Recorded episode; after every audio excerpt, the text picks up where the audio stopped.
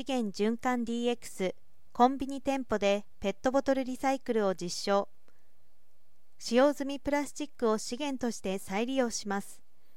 資源循環の推進や再生プラスチックの利活用が進んでいるものの、再生プラスチックを利用した製品のリサイクルチェーンや回収後の使用済みプラスチックがどのような製品に再生されたかを消費者が知ることはこれまで困難でした。回収されたプラスチックが同じ用途で再利用される水平リサイクルの推進も資源循環を実現する上で重要なテーマになっているということです。そこで旭化成は資源循環を促進させるデジタルプラットフォームの構築を行うブループラスチックプロジェクトを昨年発足させました。同プラットフォーム開設ブループラスチックサロンでは、ブロックチェーン技術を活用することでリサイクルチェーンにおけるデータ改ざんを防ぎ、トレーサビリティを担保できるということです。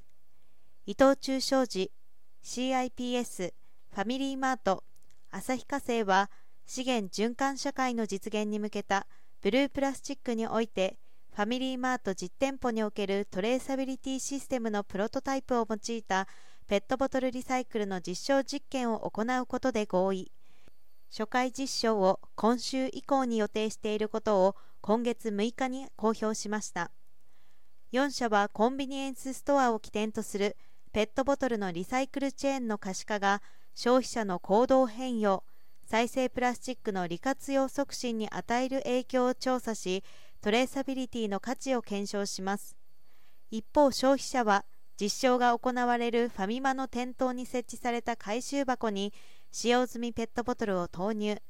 その際回収箱に印字された二次元コードをスマホで読み取り、投入したペットボトルの本数をアプリで登録します。